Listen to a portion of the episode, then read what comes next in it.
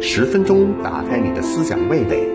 蜻蜓 FM 的朋友，大家好，欢迎收听一勺思想。呃，观视频的各位朋友，大家好，我是上海大学中文系的周展安，主要从事中国现代文学史跟思想史的研究工作。那么，中国革命呢，走的是农村包围城市的道路，这是众所周知的。但是，走这条道路究竟是误打误撞，是迫不得已，还是反复思考、深思熟虑的结果呢？如果是深思熟虑的结果，那么这种深思熟虑的经纬和层次究竟是如何呢？啊，这是我们今天呢要集中讨论的问题。在前面的一讲当中呢。我们主要围绕从思想到现实这个转换的枢纽，讨论了中国革命的发生问题。我们勾勒了思想如何导引革命的过程，也提示了现实的分量如何逐步的加重，从而凸显了中国革命跟中国现实之间的一个关联。今天呢，我们要沿着这个脉络继续探讨中国革命此后的发展及现实本身不断下沉、不断深化的一个具体的脉动。我们将主要围绕农民问题和土地问题这两个关键来展开。中国革命是很不容易的，它经历了异常艰难曲折的过程。对此，毛泽东曾经这样总结过：他说，1924年到1927年的革命战争，是在国际无产阶级和中国无产阶级及其政党对于中国民族资产阶级及其政党的政治影响和政治合作之下进行的。然而，当着革命和战争的紧急关头，首先由于大资产阶级叛变了，同时也由于革命队伍中机会主义者的自动的放弃革命领导权，这次革命战争就失败了。好，我们今天呢就从1927年大革命的这个失败开始讲起。1927年反革命政变的发生，诚然是大革命的失败，但失败呢并非是唯一的结果。从历史上来看。从一个长的视野来看，大革命失败之后，反而是革命的进一步的激化跟深化，并酝酿而成一个广泛的再革命化进程。这里我们说广泛，是因为这个进程呢，不仅表现在共产党一边，而且表现在国民党内部的部分势力一边。在共产党，特别是指从1927年八七会议开始，一直到1928年七月的中共六大，对于此前的革命策略。有非常深刻的检讨。那么这两次会议呢，在我们党的历史上也是非常关键的。八七会议的时候，有一个告全党党员书，其中有这样的话：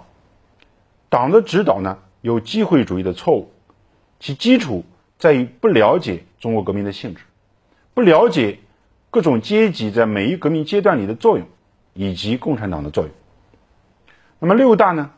六大在分析革命失败客观原因的基础上，更明确地指出，革命失败的主要原因是当时共产党指导机关的机会主义政策。六大有一个议决案，政治一决案，其中呢以严厉的口吻这样说：当革命危急存亡的关头，离开布尔什维克路线的机会主义政策，客观上简直是背叛政治斗争的劳动群众的利益。在另一方面，那么受到苏联的托洛茨基理论的影响，从1928年开始，陆续出现的我们的画派、无产者社派、十月派、战斗社派等托派组织，那么从他们各自的角度来讲呢，也同样都抱着检讨大革命失败并深化革命的想法，那么同样也可以归于再革命化的一个潮流。就是在国民党，我们也可以做一点分析的，反共。不仅没有加强他内部的团结，反而激发了部分有革命意志的势力呢，对当时以蒋介石为首的南京统治的一个抨击。表现之一呢，就是国民党内部有一个叫做改组派的势力，于一九二八年底在上海成立的。改组派这个派别啊，总体来说是虎头蛇尾的，但在当时，他也有一些和蒋介石集团对抗的举动。他们不仅抨击蒋介石专制之野心、篡党之阴谋。那么也把国家主义派、安福系、研究系、交通系、政学会这些个组织呢，均均均化为反革命组织。他们提出啊，要彻底的改造国民党，要复活革命的国民党，要求革命的再来过。当时有一个挺有名的人物，叫做石存统，他写一个很有名的文章，题目叫做《恢复十三年国民党改组的精神》，要求恢复国民党的民众基础，就是说要巩固党的农工基础，确定农工小资产阶级的联合战线。好，在国民党方面呢，还有一派，他表现出更加激烈的一贯的革命性。那么这就是以邓演达为首的第三党，这也是在大革命失败以后出现的一个政治组织。第三党呢，他不仅批评南京统治是背叛革命的反动组织，他也批评改组派，那认为改改组派呢是非常投机的。当然了，在所有这些个批判对象里面呢。他首要攻击的就是南京的统治，那么认为这个南京的统治呢是一切旧势力的一个源头，那么现在要做的呢就是推翻南京统治。邓演达在当时特别明确的提出说要恢复中断的中国革命。总之，在一九二零年代末期，国共两党呢同时出现了将革命深化激化的一个再革命化的进程，而且尤其值得注意的是。在这个进程当中，有一种普遍的从政党和主义的社会基础的角度来把握革命的倾向，就是说，不是只看主义和口号是什么，更要看看这个主义、这个口号啊，是不是建立在对社会的分析之上的。更进一步说，对社会的分析还是从阶级视野、阶级的视角来展开的，而农工阶级呢，就成了各政党。各主义争相抢夺的对象，这种现象呢，我们认为是比较新的，那么特别值得分析，值得注意。共产党方面先不必说，就是国民党的改组派和第三党也格外的强调自己的社会基础。改组派就他这样说了，他说没有广大的民众要求，一个革命绝不会发生；那么没有广大的民众的拥护，一个革命也不会得到保障。第三党。他不仅将自己的社会基础呢建立在农工平民之上，而且以社会基础的宽和窄来分析同时代各派政治势力的消长，并由此对大革命之失败呢也产生过一些比较辩证性的思考。比如说，他们说过这样的话：“他说四年来的革命很像是失败，但在社会发展的技能上说呢，实在是一种进步。”我我们觉得这个话呢还是很有道理的。好了，我们稍微总结一下，可以这么说：晚清时期的革命呢，是以排满为主要内容；那么新文化运动时期的革命呢，是反对旧思想和旧文化为主要内容；一九二零年代大部分时期的革命呢，是反对帝国主义和军阀统治为主要内容。概括来说，这些时期的革命呢，尽管对象不同，但都有一种以反抗意识来表达革命的逻辑。或者说，是一种外向性的革命，而相对而言，在大革命失败之后，各革命政党在继续反抗的同时呢，更确立了或者说更突出了以确立和扩大自身的社会基础来表达革命的倾向。这或者可以概括为啊，就是内向性的革命。这种内向性的革命的普遍的出现，标志着中国革命的深化及。中国革命在此成为真正的社会革命。就此而言，大革命的失败以及由此而引起的我们称之为再革命化的这个进程呢，构成了中国现代史的一个界碑。当我们回想一下在五四前后的主义、各种理论、各种思想兴盛的那个局面，那么可以说，在大革命失败之后的历史语境当中。真正实现了一种从思想到现实的转换。那么唯物主义呢，在此时成为叫思想界的飓风。那咱们不说别人啊，就说国民党内，我们刚才提到的这个陶希圣，他是国民党改组派成员，在当时也被认为是这个运用社会科学、政治经济学来研究中国社会、中国经济的一个代表性人物。他自己也反复强调，要寻出正确的革命理论。必首先对社会的实况有一个正确的认识。他当时也是提倡唯物主义的。他对唯物主义的认识是这样的：他说，是因为迫于实际，所以要具备革命的唯物的立场。啊，这些话呢，在当时是比较典型的，比较有代表性的。在对于这个实况所做的社会科学的探讨当中，经济学，严格的说是政治经济学，被认为是新思想的源头。当时第三党的领袖邓演达，他曾经这样说：“他说这种大进步的象征，就是社会科学啊取代了中国的文化领域，而经济学的探讨和经济生活的努力的找寻，那么实为使中国由新旧士大夫时代到新社会秩序形成的先驱。”这样的话，在今天啊，或许大家听起来没有什么稀奇，但在当时，真可以说是非常新颖的认识。简而言之吧，在大革命失败以后，在革命化的进程当中，出现了一个较为普遍的，把中国革命置于对现实的一个知识化考察，在一般的层面上，无论是改组派、第三党还是托派，那么都关注到农民问题。也都将农民作为自己的社会基础，这是他们基于现实来推演革命的道路，来推演革命的理路所决定的。但是，真正的将农民问题贯彻为现实的中心问题，把它从对象化的位置转变为主体性的位置，并由此发展出一整套的革命策略和政治规划的，那就只有当时的共产党。和共产党相比，其他政治派别呢？都不同程度的偏离开这一问题，或者是只做皮相之谈，或者是仅将之把握为局部性的问题。下面我们就具体的来看一看，改组派方面，他一方面说呢，呃，中国国民党的基础是建立在农民身上的，那么国民党呢是希望革命成功的，也要走农民运动的道路，但另一方面呢，他又反对所谓农民暴动，反对所谓阶级斗争。他把三民主义的出发点呢解释为是民主而不是阶级，他们看到解决土地问题对于解决农民问题的一个基础性，但是呢又否认土地集中的事实，他把土地问题啊就是归归为叫无人耕作的技术问题，说这个中国土地问题核心不在于地主的占领，而是有土地没有人耕种，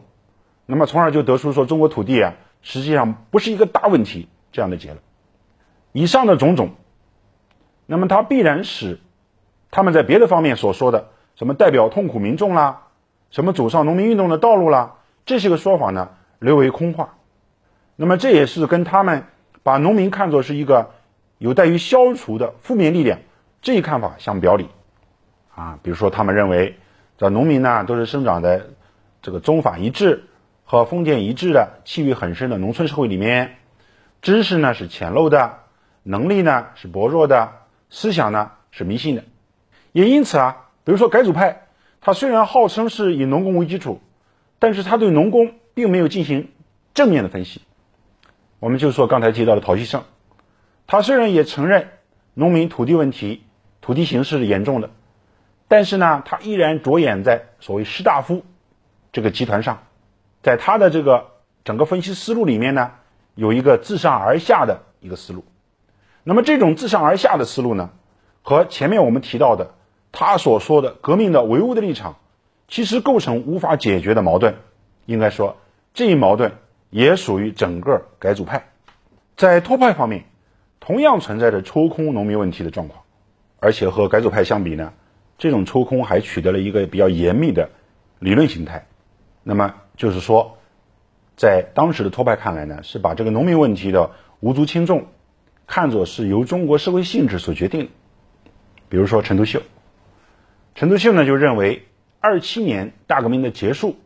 造成了资产阶级的胜利，而封建势力呢变成了微不足道的残余。那么中国呢已经成了一个资本主义社会。这种资产阶级对于封建势力的压倒性的优势，在陈独秀看来。也就是资本主义的经济对封建主义经济的压倒性的优势，也就是城市对于农村的压倒性优势。那么在这个格局底下呢，可以想见，所谓农民问题就变成了只是城市或者资本主义化的一个从属性的问题。他把商品经济啊等同于资本主义经济，把资本主义经济啊看成是席卷一切的一个力量。啊，他说，资本主义的作用啊及其特有的矛盾形态，不仅占领了城市，而且渗入了乡村。乡村的主要部分呢，都是隶属于市场，所以城市经济呢，绝对的支配乡村。从而我们看到，陈独秀虽然极力的批评中央在二五到二七年间这个革命里面啊，说犯了严重的机会主义错误，但是他自己呢，却由上述对中国社会性质的认识，而走到了否定土地革命和寄望通过国民会议从南京统治手里分享所谓民主权利的道路。当然，那么我们这里分析呢，是当时在特定语境里面的陈独秀的思想状况。好，在理论上更接近于中共的是第三党，他也是以农民为中国革命的主要力量，并且他也提出所谓“耕者有其田”这样的口号。应该说，这和在大方向上呢，和中共的政策是比较接近的。这也根源于。他们对中国社会性质的判定和中共接近，不同的是，第三党呢，他要实现耕者有其田的这个政策，它的前提是啥呢？是国家收买土地，然后进行分配。但是大家想想，这种办法在当时有没有实现的可能呢？那是完全没有实现可能的。为什么呢？因为当时我们的国家就根本没有财政上的余力来收买土地。而且农民问题的急迫性，客观上也无法等待这种先取得政权，然后以政权出面，实现收买土地再分配土地的政策。最后呢，我们可以说到我们的中共，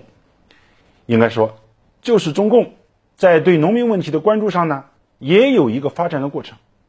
一九二二年，中共在二大宣言里面已经指出，说中国三万万的农民。乃是革命运动当中的最大要素。但是呢，在一九二七二零年的中前期，对于农民问题的思考和实践，应该说还是比较片段性的。尤其是农民运动，主要处在一种自发的状态底下。对于这一点，实际上我们党呢后来是有反思的。比如说八七会议，那八七会议呢在总结大革命时期中共的农民运动政策时，他这样批评。他说：“那个时候啊，只有自下而上的运动，各地的农民运动呢，只是下级的党部和党员群众领导着，而中央是实时的阻碍革命的农民运动，甚至于把它向后拉。这个当时的会议还进一步讲，说党的指导机关呢，一直没有注意中国革命当中农民土地问题的意义。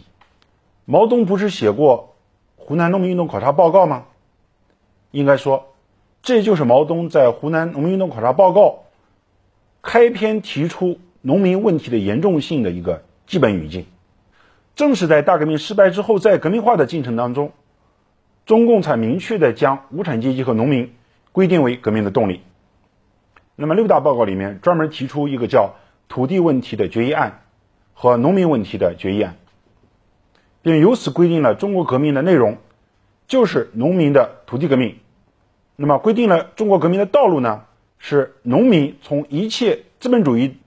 前期落后关系之下得到解放，从而就像蔡和森所指出的那样，农民问题就成了中国革命的中心问题。那么中国资产阶级民权革命，换句话说，也就是资产阶级性的农民革命。好，也正是在这一点上，中共突出的区别于同时代的其他政治派别。就一九三零年前后的历史语境来说，中共作为中共，就在于其对农民问题把握的彻底性和由此理论、由此把握而来的一个行动性。那么，我们再用蔡和森的话来说，就是要予以坚决的深入到确定的革命阶级中去做最艰苦的工作，准备革命最后胜利的必要条件，用这些艰苦卓绝的群众工作去代替小资产阶级民权派之虚伪的口头禅。随之发展的中国社会性质问题论战，表面上呢是在争论封建主义经济在中国经济当中的比重、帝国主义和中国经济发展之间的关系、资本主义的发展程度等等，但是核心还是在农民问题跟土地问题上。中国社会性质之争，关键在中国经济性质之争。中国经济性质之争关键在中国农村经济性质之争。那么更具体的说呢，是中国农村土地性质之争。啊，应该讲这里有一个层层递进的逻辑。就像当时有人所指出的，不了解土地问题的实质，绝不能了解中国革命在目前阶段上的实质，因之也不能够确定正确的革命策略。也因此，中国社会性质问题论战呢，在经历了社社会性质问题论战和社会史论战之后，进一步的聚焦于农村，而形成了中国农村社会性质问题论战。这表面上的三场论战。其实是一个核心问题，也就是农民问题探讨深化的三个阶段，也是中国现代史上从思想到现实这一认识论转换的一个最终落实。此后的革命道路，也正是沿着对农民问题、土地问题真切认识的脉络而向前推进的。不消说，这也是一个由武装斗争所伴随的过程。这个向前推进的过程是艰难。然而又是一步一个脚印的，是看上去很土气，而实际上极具新颖性的；是看上去没有理论，而实际上极具理论性的。这是革命的过程，也是一个中国现实持续敞开的过程。那么这个中国现实呢，就是以往被轻视乃至被忽视的现实，即农民的现实、农村的现实、内地的现实、边疆的现实。这个现实持续敞开的过程，也同时就是一个持续创造新理论的过程，是一个持续斗争的过程，是毛主席所说的在斗争当中创造新局面的过程。理性观世界，自信看中国，深度知识尽在观视频。